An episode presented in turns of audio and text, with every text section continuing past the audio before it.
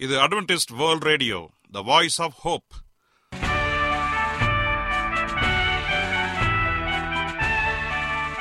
வணக்கம். அன்பான வானொலி நேயர்களே உங்கள் அனைவரையும் கர்த்தராகிய ஆண்டவர் இயேசுவின் நாமத்திலே வாழ்த்தி எங்களது இன்றைய ஒளிபரப்பை கேட்க உங்களை அன்போடு வரவேற்கிறோம். பரலோக வாழ்க்கைக்கு வழிகாட்டக்கூடிய எங்களது ஒளிபரப்பில் இன்று இடம்பெற இருக்கும் நிகழ்ச்சிகள் உடல் ஆரோக்கியத்தை குறித்த செய்திகள் ஆன்மீக சிந்தனைக்கான தேவ செய்திகள் மற்றும் காதுக்கு இனிய கீதங்கள். இன்றைய உலகில் வியாதிகளின் எண்ணிக்கையை கணக்கிட முடியாது. ஒவ்வொரு நாளிலும் பேர் தெரியாத பல பல வியாதிகளால் மனிதர்கள் இறந்து வருவதை காண்கிறோம். இந்த சூழ்நிலையில் நீங்கள் ஆரோக்கியமாக இருக்க வேண்டுமென நாங்கள் விரும்புகிறோம். உடல் நலத்தை குறித்த செய்தியை இப்போது கேட்போம். அதற்கு முன்பதாக ஓர் இனிய பாடலை கேட்டு மகிழ்வோம்.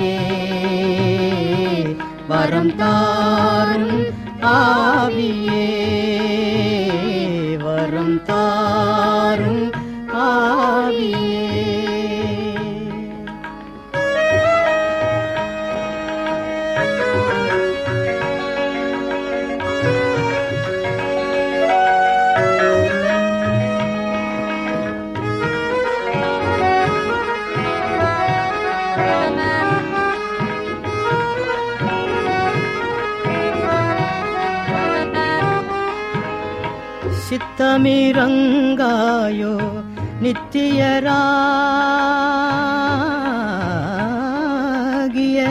சித்தமிரங்காயோ நித்தியராகிய தேவ ஆவியே அருள் ஜீவ வழி காட்டி பாவம் அகற்றிடும்.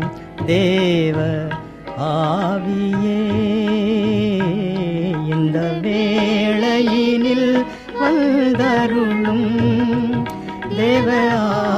ஆவியே இப்போ எங்கள் மீதிறங்கி தங்கி வரும் தாரும் ஆவியே. வரும் தாரும் ஆவியே.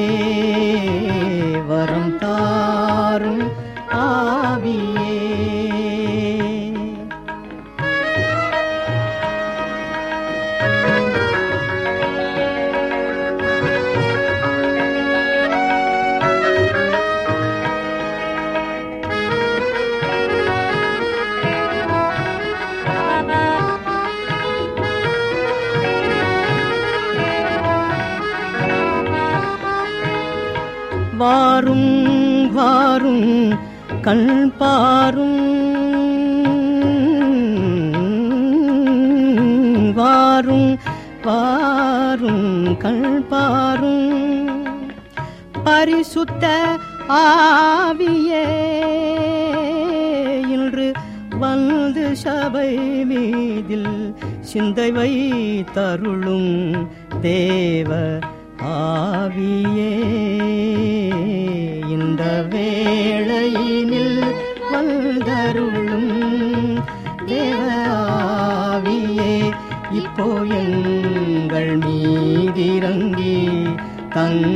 வரம் தாரும் ஆவியே. வரம் தாரும் ஆவியே. நீங்கள் அட்வென்டிஸ்ட் வேர்ல்ட் ரேடியோ ஒளிபரப்பை கேட்டுக்கொண்டிருக்கிறீர்கள். எங்களுடைய முகவரி அட்வென்டிஸ்ட் வேர்ல்ட் ரேடியோ தபால் பெட்டி எண் ஒன்று நான்கு நான்கு ஆறு Salisbury park market yard post Pune நான்கு ஒன்று ஒன்று பூஜ்ஜியம் மூன்று ஏழு.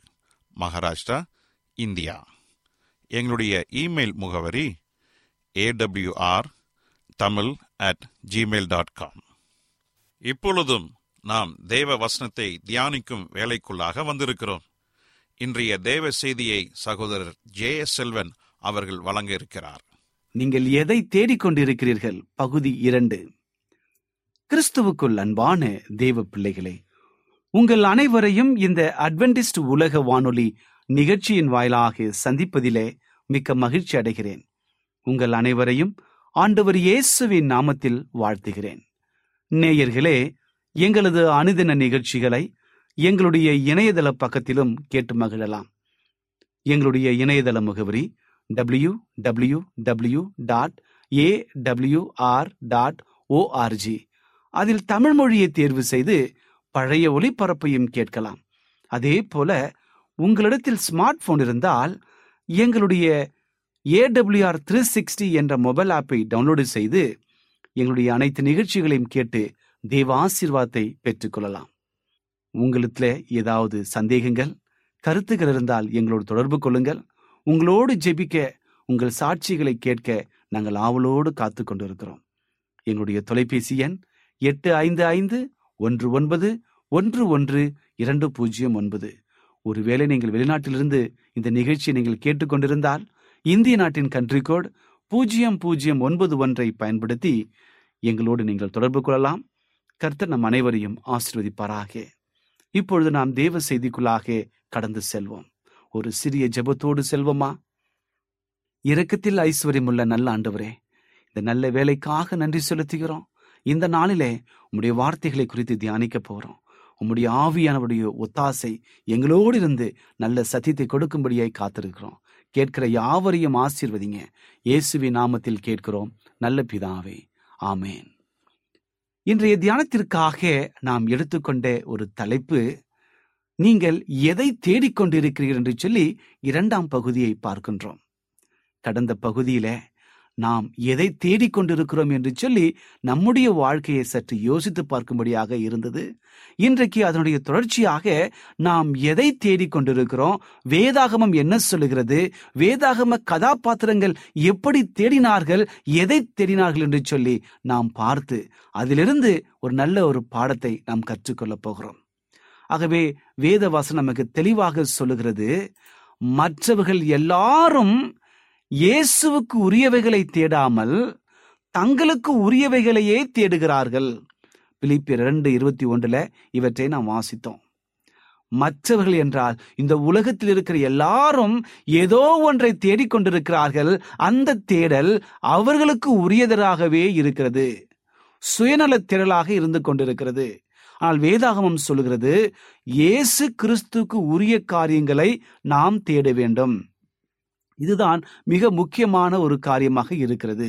இயேசுவுக்கு உரிய காரியங்களை நீங்களும் நானும் தேட வேண்டும். அப்படி என்றால் இயேசு எதை தேடினார் என்று நாம் வாசிக்க வேண்டும்.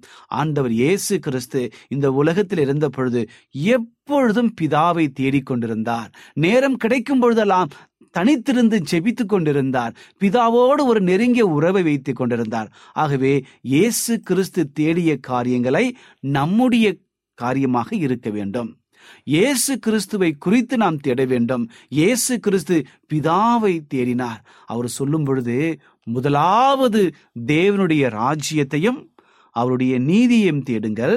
அப்பொழுது எல்லாம் உங்களுக்கு கொடுக்கப்படும் என்று சொல்லி ஆண்டவர் இயேசு கிறிஸ்து மிக தெளிவாக நமக்கு சொல்லி இருக்கின்றார் அதே போல சங்கீதக்காரனாகிய தாவிதை குறித்து ஒரு சில நேரத்தை நாம் செலவிடப் போகிறோம். ஆம் எனக்கு அன்பான தேவனுடைய பிள்ளைகளே சங்கீதகாரனாய தாவிதுடைய வாழ்க்கையை சற்று கூர்ந்து கவனிப்பு என்று சொன்னால் அவருடைய அனுபவம் கர்த்தரை தேடுகிற அனுபவமாக இருந்தது.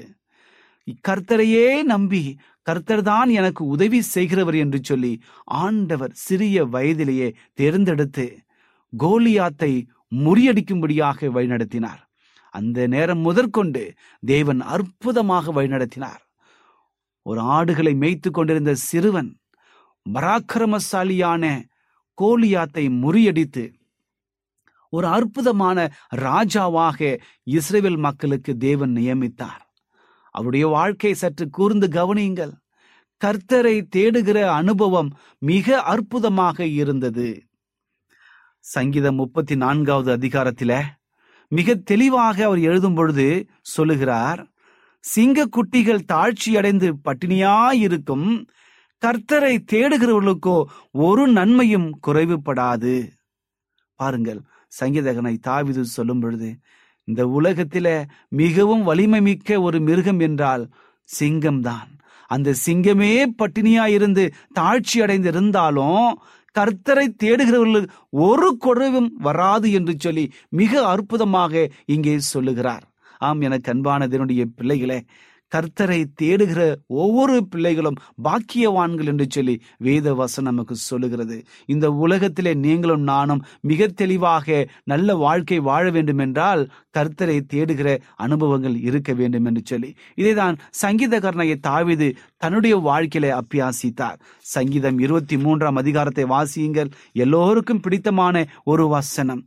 கர்த்தர் என் மெய்ப்பராயிருக்கிறார். நான் தாழ்ச்சி அடையேன். அவர் என்னை புல்லுள்ள இடங்களில் மேய்த்து அமர்ந்த தண்ணீரண்டில் என்னை கொண்டு போய் விடுகிறார். அவர் என் ஆத்துமாவை தேற்றி தம்முடைய நாமத்தின் நிமித்தம் என்னை நீதியின் பாதையில் நடத்துகிறார். நான் மரண இருளின் பள்ளத்தாக்கிலே நடந்தாலும் பொல்லாப்புக்கு பயப்படேன்.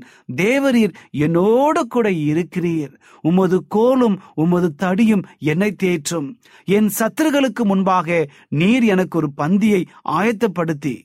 என் தலையை எண்ணெயினால் அபிஷேகம் பண்ணுகிறேன் என் பாத்திரம் நிரம்பி வழிகிறது. என் ஜீவனுள்ள நாளெல்லாம் நன்மையும் கிருபையும் என்னை தொடரும். நான் கர்த்தருடைய வீட்டிலே நீடித்த நாட்களாய் நிலைத்திருப்பேன். பாருங்கள். எவ்வளவு பெரிய பாக்கியமான ஒரு வார்த்தைகளை சங்கீதகனை தாவிது சொல்லும் பொழுது எப்படிப்பட்ட தேடல் அவருடைய வாழ்க்கையில இருந்தது? மிக தெளிவாக தேவன் சங்கீதகனை தாவிதை ஆசீர்வதித்தார்.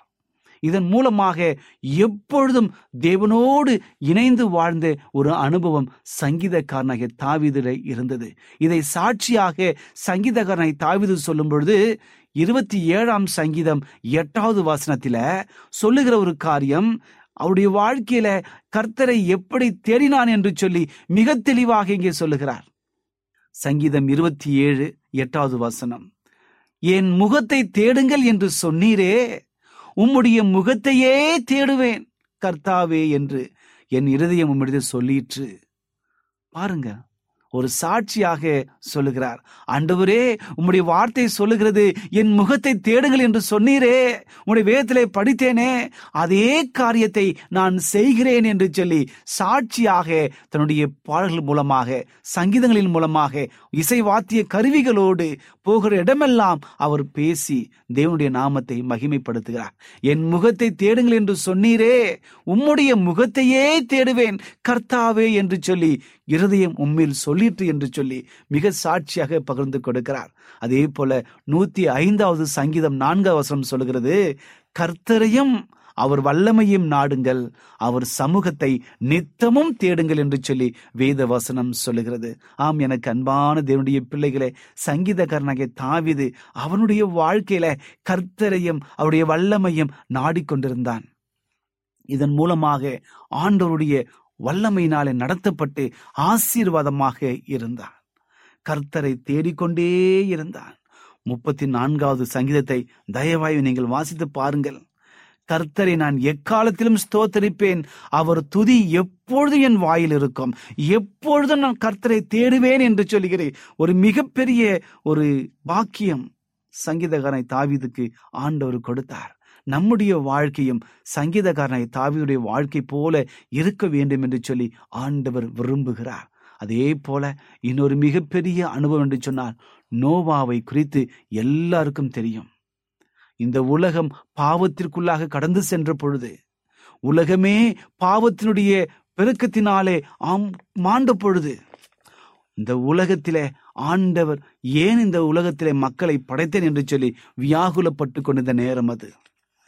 ஆதியாகமம் ஆறாம் அதிகாரத்தை தயவாய் எடுத்துக்கொள்ளுங்கள். ஆதியாகமம் ஆறாம் அதிகாரத்தை எடுத்துக்கொள்ளுங்கள். அங்கே நீங்கள் வாசிப்பீங்க என்று சொன்னால் இந்த உலகம் எப்படி இருந்தது என்று சொல்லி இங்கே மிக தெளிவாக இங்கே சொல்லப்படுகிறது. ஆதியாகமம் ஆறாம் அதிகாரம் பதினொன்றை நான் வாசிக்கிறேன் பாருங்க. பூமியானது தேவனுக்கு முன்பாக சீர்கெட்டதாய் இருந்தது பூமி கொடுமையினால் நிறைந்திருந்து தேவன் பூமியை பார்த்தார். அது சீர்கெட்டதாய் இருந்தது மாம்சமான யாவரும் பூமியின் மேல் தங்கள் வழியை கெடுத்து கொண்டிருந்தார்கள். இப்படிப்பட்ட பாவமான நிலையிலும் கூட ஒரு மனிதன் தேவனோடு நெருங்கி இருந்தார் அவன்தான் நோவா. நோவா மிக தெளிவாக அவருடைய வாழ்க்கை வரலாறை படிக்கும் பொழுது ஆதியாகவும் ஆறாம் அதிகாரம் எட்டு சொல்கிறது நோவாவுக்கோ கர்த்தருடைய கண்கள் கிருபை கிடைத்தது. நோவாவின் வம்ச வரலாறு நோவா தன் காலத்தில் இருந்தவர்களுக்குள்ளே நீதிமானும் உத்தமனுமாயிருந்தான். நோவா தேவனோடு சஞ்சரித்துக் கொண்டிருந்தான். தேவனோடு சஞ்சரித்து கொண்டிருக்கிற ஒரு அனுபவம் நோவாவுக்கு கிடைத்தது. அப்படி என்றால் தேவனோடு சஞ்சரித்து கொண்டிருக்கிற அனுபவம் தேவனையே தேடிக்கொண்டிருந்தான் இரவும் பகலும் ஒவ்வொரு நேரமும் தேவனையே தேடிக்கொண்டிருந்தான் அது நிமித்தமாக அவனும் அவருடைய பிள்ளைகளும் மூன்று பிள்ளைகள் சேம் காம் யாபித் அவருடைய மனைவிகள் நோவாவுடைய மனைவி மொத்தம் எட்டு பேர். அந்த பெரும் வெள்ளத்திலிருந்து பிழைத்து இந்த உலகத்திலே அற்புதமாக காக்கப்பட்டார்கள். ஆம் எனக்கு அன்பானதனுடைய பிள்ளைகளே நம்முடைய வாழ்க்கையிலும் நோவாவை போல தேவனோடு சஞ்சரித்து கொண்டிருக்கிற அனுபவம் நமக்கு வேண்டும். இந்த தேவனோடு சஞ்சரித்து கொண்டிருக்கிற இன்னொரு அனுபவத்தை குறித்து பார்ப்போம் என்று சொன்னால் ஏனோக்கை குறித்து நாம் சொல்லலாம். ஏனோக்கை குறித்து வேதம் சொல்லும் பொழுது கூட ஆதியகம் ஐந்து இருபத்தி நாலுல ஏனோக்கு தேவனோடு சஞ்சரித்து கொண்டிருக்கையில் காணப்படாமல் போனான். தேவன் அவனை எடுத்துக்கொண்டார் பாருங்கள் இங்கே சொல்லப்பட்ட ஒரு காரியம் ஏனோக்கு தேவனோடு சஞ்சரித்து கொண்டிருந்தான். அப்படி என்றால் தேவனோடு பேசிக்கொண்டிருந்த தேவனையே தேடிக்கொண்டிருந்தான் என்ற அனுபவம் அதில் இருந்ததினாலே தேவன் அவரை எடுத்துக்கொண்டார் அதே போல அந்த ஒரு பாக்கியம் ஆபிரகாமுக்கும் இருந்தது என்று சொல்லி வேதம் சொல்கிறது தேவனோடு சஞ்சரிக்கும் ஒரு விசுவாச வாழ்க்கையை ஆபரகாம் கற்றுக்கொண்டதாக வேதத்திலே நாம் அநேக காரியங்களை பார்க்கின்றோம். விசுவாசத்தின் தந்தை ஆபரகாமை குறித்து அதிகமாக படிக்கிறோம். தேவனையே தேடிக்கொண்டிருந்த அனுபவம். அடுத்ததாக மோசையை குறித்து நாம் படிக்கின்றோம். தேவனோடு மோசைக்கு இருந்த ஒரு நேரடி தொடர்பு இருந்தது. இயேசுவை தேடிக்கொண்டே இருந்தான். இந்த உலகத்தை படைத்த சிருஷ்டிகரை தேடிக்கொண்டே இருந்தான். மலைக்கு சென்று தேவனோடு பேசினார் சீனாய் மலையில பத்து கற்பனைகளை பெற்று மக்களுக்கு உபதேசம் செய்து மக்களை வனாந்திரத்தில வழிநடத்தினான். இப்படியாக தேவனோடு இருக்கிற அனுபவம் அதிகமாக இருந்தது. அதே போல யோபுவை குறித்து நாம் படிக்கின்றோம். யோபு தேவனையே தேடிக்கொண்டிருந்தான். யோபு ஒன்றாம் அதிகாரம் ஒன்றாம் வசனம் சொல்லுகிறது. மிக தெளிவாக நமக்கு ஒரு மிகப்பெரிய ஒரு பாடத்தை நமக்கு கற்றுக் கொடுக்கிறது. யோபு ஒன்று ஒன்று நான் வாசிக்கிறேன் பாருங்க. ஊத் தேசத்திலே யோபு என்னும் பேர் கொண்ட ஒரு மனுஷன் இருந்தான். அந்த மனுஷன் உத்தமனும் சன்மார்க்கனும் தேவனுக்கு பயந்து பொல்லாப்புக்கு விலகுறனுமாயிருந்தான். பாருங்கள் ஒரு மிகப்பெரிய பாக்கியமான ஒரு வார்த்தை. ஒரு தேசத்துல அந்த தேசத்தின் பெயர் ஊத்ஸ். அதுல யோபு என்ற பெயர் கொண்ட ஒரு மனுஷன் இருந்தான். அந்த மனுஷன் எப்படி இருந்தான்? அவன் உத்தமனாய் இருந்தான் சன்மார்க்கனாய் இருந்தான் தேவனுக்கு பயந்து பொல்லாப்பை விட்டு விலகிற ஒரு மனிதனாக இருந்தான். அப்படி என்றால் இந்த அனுபவம் தான் தேவனை தேடுகிற அனுபவம். தேவனை தேடுகிறவன் பரிசுத்தத்தோடும் விசுவாசத்தோடும் உத்தமனத்தோடும் தேவனுக்கு பயந்து பொல்லாப்பை விட்டு விலகி அவரோடு இணைந்திருக்கிற அனுபவத்தை சுட்டி காட்டுகிறது அவருடைய வாழ்க்கையை எத்தனையோ போராட்டங்கள் வந்தது எத்தனையோ சோதனைகள் வந்தது. உயிருக்கு உயிரான பிள்ளைகள் மறித்து விட்டார்கள். எல்லா நிலைகளிலும் கூட தேவனுக்கு விரோதமாக எந்த விதமான தப்பிதமான வார்த்தைகளை பேசாமல் தேவனோடு இணைந்திருந்து அவருடைய சமூகத்தை தேடினார். கர்த்தருக்கு பயந்து பொல்லாப்பை விட்டு விலகினார். தீமையான காரியத்தை விலகி நின்றான். அப்படி இருந்ததினாலே ஆசீர்வாதமாக இருந்தான். ஆம் என கண்பானதனுடைய பிள்ளைகளை யோபுடைய வாழ்க்கையை குறித்து யோபு ஒன்றாம் அதிகாரம் மிக தெளிவாக நமக்கு சொல்லுகிறது. யோபு ஒன்றாம் அதிகாரத்தை நீங்க எடுத்துக்கொள்ளுங்கள். அதில் குறிப்பாக இருபத்தி ஒன்றாவது வருஷத்தை வாசிக்கிறேன் பாருங்க. நிர்வாணியாய் என் தாயின் கர்ப்பத்திலிருந்து வந்தேன். நிர்வாணியாய் அவ்விடத்திற்கு திரும்புவேன். கர்த்தர் கொடுத்தார் கர்த்தர் எடுத்தார். கர்த்தருடைய நாமத்திற்கு ஸ்தோத்திரம் என்றான். இவைகள் எல்லாவற்றிடம் யோபு பாவம் செய்யவில்லை. தேவனை பற்றி குறை சொல்லவும் இல்லை. ஒரு காலகட்டத்தில் யோபு படுகிற கஷ்டத்தை பார்த்து அவனுடைய மனைவி இன்னும் எவ்வளவு நாள்தான் நீர் உத்தமத்திலே நிலைத்திருப்பீர்? உன் தேவனை தூஷித்து உன் ஜீவனை விடு என்று சொன்ன கடிந்து கொண்ட மாத்திரத்தில அந்த நேரத்தில யோபு பக்தன் மிக ஜாக்கிரதையாக தேவனுக்கு விரோதமாக எந்த விதமான பாவம் செய்யாமல் தேவனை போற்றி துதிக்கின்றான். எப்படி என்றால் யோபு இரண்டாம் அதிகாரம் பத்தவசனம் சொல்கிறது நீ பைத்தியக்காரி பேசுகிறது போல பேசுகிறாய். தேவன் கையிலே நன்மையை பெற்ற நாம் தீமையை பெற வேண்டாமோ? என்றான். இவைகள் எல்லாவற்றிலும் யோபு தன் உதர்களினால் பாவம் செய்யவில்லை. பாருங்கள் தேவன் யோபுவோடு கூட இருந்தார். எல்லா உபத்திரவத்திலும் கூட பாவம் செய்யாமல் தேவனை தேடிக்கொண்டே இருந்தார். ஆகவே என் அன்பு சகோதரனே சகோதரியே நம்முடைய அனுதின வாழ்க்கையில நாம் எதை தேடிக்கொண்டிருக்கின்றோம்? வேத கதாபாத்திரங்கள் எல்லாம் தேவனையே தேடிக்கொண்டிருந்தார்கள். ஆசீர்வாதமாக வாழ்ந்தார்கள். நம்முடைய வாழ்க்கையிலும் தேவனை நாம் தேடி அவருடைய வல்லமையின் கீழே நாம் புக வேண்டும். அப்படி இருப்போம் என்று சொன்னால் ஒரு ஆசீர்வாதமான வாழ்க்கை நமக்கு வரும். இறுதியாக ரோமர் இரண்டாம் அதிகாரம் ஏழு சொல்லுகிறது. ரோமர் இரண்டு ஏழு சோர்ந்து போகாமல் நற்கிரியைகளை செய்து மகிமையையும் கனத்தையும் அழியாமையும் தேடுகிறவர்களுக்கு நித்திய ஜீவனை அளிப்பார். நீங்களும் நானும் நம்முடைய ஆவிக்குரிய வாழ்க்கையில சோர்ந்து போகாமல் நல்ல காரியங்களை செய்து மகிமையையும் கனத்தையும் அழியாமையும் நாம் தேட வேண்டும். அப்படி தேடும் பொழுது நித்திய ஜீவனை அளிப்பார். இதே காரியங்களை தான் வேத கதாபாத்திரங்கள் தேடினார்கள். பரலோகத்திற்கு போகிறோம் என்ற நிச்சயத்தோடு மறைத்து போனார்கள். இன்றைக்கு நாமும் அப்படிப்பட்ட நிச்சயத்தோடு இந்த வாழ்க்கையை முடிக்க ஆண்டவர் கிருபை செய்வாராக. என் அன்பு சகோதரே சகோதரியே உங்கள் வாழ்க்கையில் நீங்கள் எதை தேடிக்கொண்டிருக்கிறீர்கள் என்பதை சரியான விதத்தில் அடையாளம் கண்டு கொண்டு தேவனோடு நெருங்கி வாழ வேண்டும். நாம் தேவனை தேடும் பொழுது உண்மையான ஆசீர்வாதம். கர்த்தரை தேடுகளுக்கு எந்த நன்மையும் குறைவுபடாது என்று சொல்லி வேதவசனம் சொல்வது போல நம்முடைய வாழ்க்கையை தேவனுக்கு ஒரு உகந்த வாழ்க்கையாக மாற்றுவோம். கர்த்தர் நம் அனைவரையும் ஆசீர்வதிப்பாராக. இப்பொழுது நான் உங்களுக்காக ஜெபிக்கப் போகிறேன்.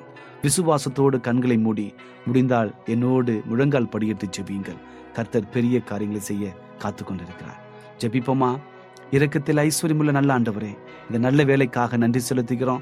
இந்த நாளிலே உம்முடைய வார்த்தைகளை குறித்து தியானிக்கும்படியாக ஒரு நல்ல சந்தர்ப்பத்தை கொடுத்தமைக்காக நன்றி. இந்த நாளிலே உம்மை தேடுகிறவர்களுக்கு எந்த நன்மையும் குறைவுபடாது. கர்த்தரை நாங்கள் தேட வேண்டும் என்ற நல்ல செய்தியை கொடுத்தமைக்காக நன்றி. கேட்ட இந்த சத்தியத்தில் நாங்கள் உறுதியாக இருந்து உம்மோடு நெருங்கி வாழ்கிற அனுபவத்தில் தொடர்ந்து நாங்கள் முன்னேறி செல்ல வழிநடத்தும்படியாக ஜெபிக்கிறேன். இந்த செய்தியை கேட்டுக்கொண்டிருக்கிற ஒவ்வொரு அன்பானவர்களையும் ஆசீர்வதிங்க. அவருடைய வாழ்க்கையில் காணப்படுகிற எல்லா உபத்திரவங்களையும் கண்ணீர்களையும் கவலைகளையும் மாற்றி நல்ல சமாதானத்தை கொடுக்கும்படியாய் இயேசுவின் நாமத்தில் கேட்கிறோம். நல்ல பிதாவே. ஆமேன்.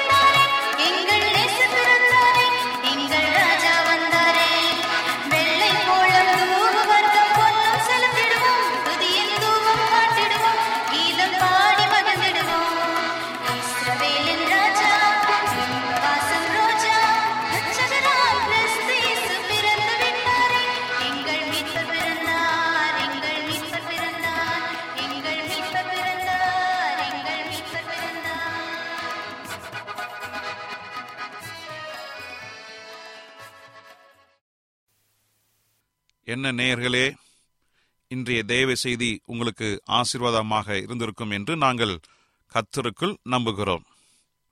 எங்களுடைய இன்றைய ஒளிபரப்பின் மூலமாக நீங்கள் கேட்டு பயனடைந்த நன்மைகளையும் சாட்சிகளையும் எங்களுடைய நிகழ்ச்சியை குறித்த உங்களுடைய கருத்துகளையும் விமர்சனங்களையும் எங்களுக்கு எழுதி அனுப்புமாறு உங்களை அன்புடன் வேண்டிக் கொள்கிறோம். எங்களுடைய முகவரி அட்வென்டிஸ்ட் வேர்ல்ட் ரேடியோ தபால் பெட்டி எண் ஒன்று நான்கு நான்கு ஆறு Salisbury park market yard post Pune நான்கு ஒன்று ஒன்று பூஜ்ஜியம் மூன்று ஏழு மகாராஷ்டிரா இந்தியா. எங்களுடைய இமெயில் முகவரி AWR Tamil at gmail dot com இத்துடன் எங்களது இன்றைய ஒளிபரப்பு நிறைவு பெறுகிறது. மீண்டும் நாளைய தினம் இதே அலைவரிசையில் அரை மணி நேரம் முன்மதாக சந்திப்போம். கர்த்தத்தாமே உங்கள் அனைவரையும் ஆசிர்வதிப்பாராக. உங்களிடமிருந்து விடை பெறுவது ஆர். விக்டர் செல்வன்